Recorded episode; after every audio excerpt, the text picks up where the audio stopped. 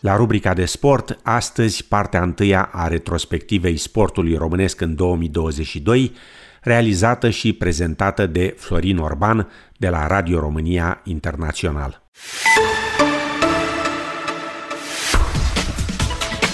Stimați ascultători, bun găsit!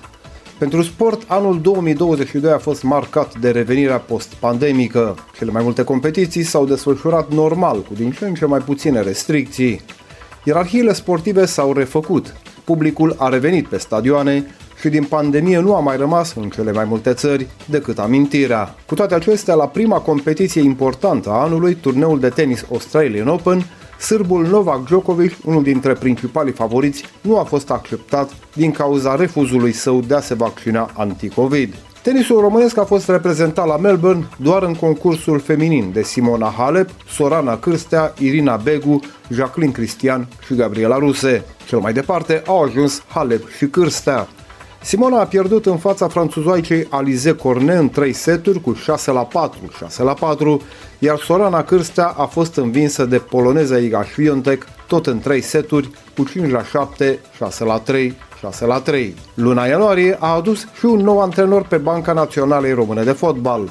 Eduard Iordănescu i-a luat locul lui Mirel Rădoi, care în noiembrie 2021 a anunțat că nu va mai continua la conducerea primei reprezentative după ratarea calificării la barajul pentru Cupa Mondială din 2022. În debutul lunii februarie, Naționala de Rugby a României a învins la București cu scorul de 34 la 25 reprezentativa Rusiei în primul meci din 2022 al competiției Rugby Europe Championship. A urmat victoria cu Portugalia cu scorul de 37 la 27 și în finalul lunii înfrângerea din Spania cu 21 la 38. La tenis, Irina Begu a ajuns până în semifinalele turneului WTA 500 de la Sankt Petersburg. Apoi, la polo, România s-a calificat la campionatele europene din Croația atât la masculin cât și la feminin. La Jocurile Olimpice de iarnă de la Beijing, cel mai bun rezultat al României a fost locul 9, ocupat în proba de ștafetă sanie de Raluca Strămăturaru, Valentin Crețul și tandemul Marian Gâtlan Darius Șerban. În finalul lunii, jucătoarea română de tenis de masă Bernadette Sög s-a clasat pe locul al treilea la turneul Europa Top 16 de la Montreux din Elveția. Luna martie a adus debutul play-off-ului primei ligi române de fotbal, în care CFR Cluj a pornit cu 7 puncte în plus față de următoarea clasată, FCSB. La tenis, echipa masculină a României a pierdut cu 1 la 3 meciul disputat cu Spania la Marbella în barajul pentru calificarea la turneul final al Cupei Davis. Singurul punct al României a fost adus de jocul de dublu, în care Marius Copil și Horia Tecău au trecut de cuplul Alejandro Davidovici Fochina, Pedro Martinez cu 7 la 6, 6 la 4. Tot la tenis, Simona Halep a revenit între primele 20 de jucătoare ale lumii, după ce a ajuns până în semifinalele turneului WTA 1000 de la Indian Wells.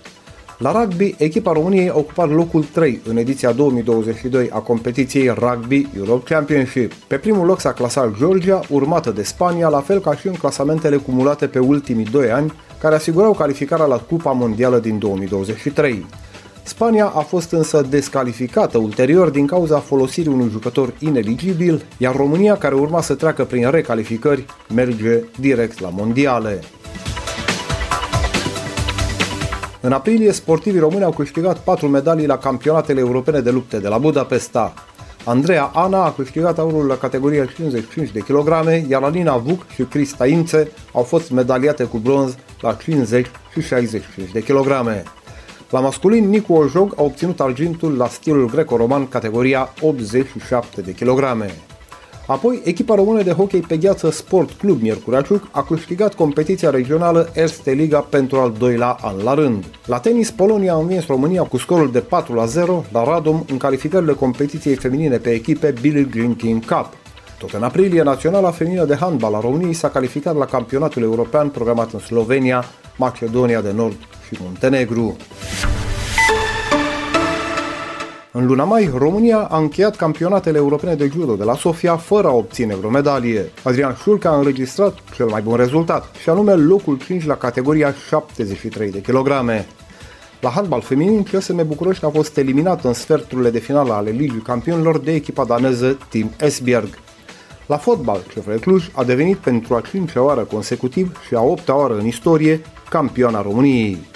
La mondialele de box feminin de la Istanbul, cel mai bine s-a comportat Lăcrămioara Periljoc, medaliată cu argint la categoria 54 de kilograme. La masculin, pugilistul Andrei Paula Rădoaie a obținut medalia de bronz la categoria 86 de kilograme a campionatelor europene desfășurate în Armenia la Erevan. A fost prima medalie obținută de boxul românesc la o întrecere continentală de seniori din 2015 încoace. Luna iunie a adus în atenția lumii întregi numele notătorului David Popovic, sportiv în vârstă de numai 18 ani. Cele două titluri mondiale câștigate de el la Budapesta în probele de 100 și 200 de metri liber au reprezentat premiere pentru sportul românesc. Despre performanțele lui David vom vorbi însă în zilele următoare într-o rubrică specială. Partea a doua a retrospectivei anului sportiv românesc va fi transmisă în emisiunea viitoare. Nu o pierdeți!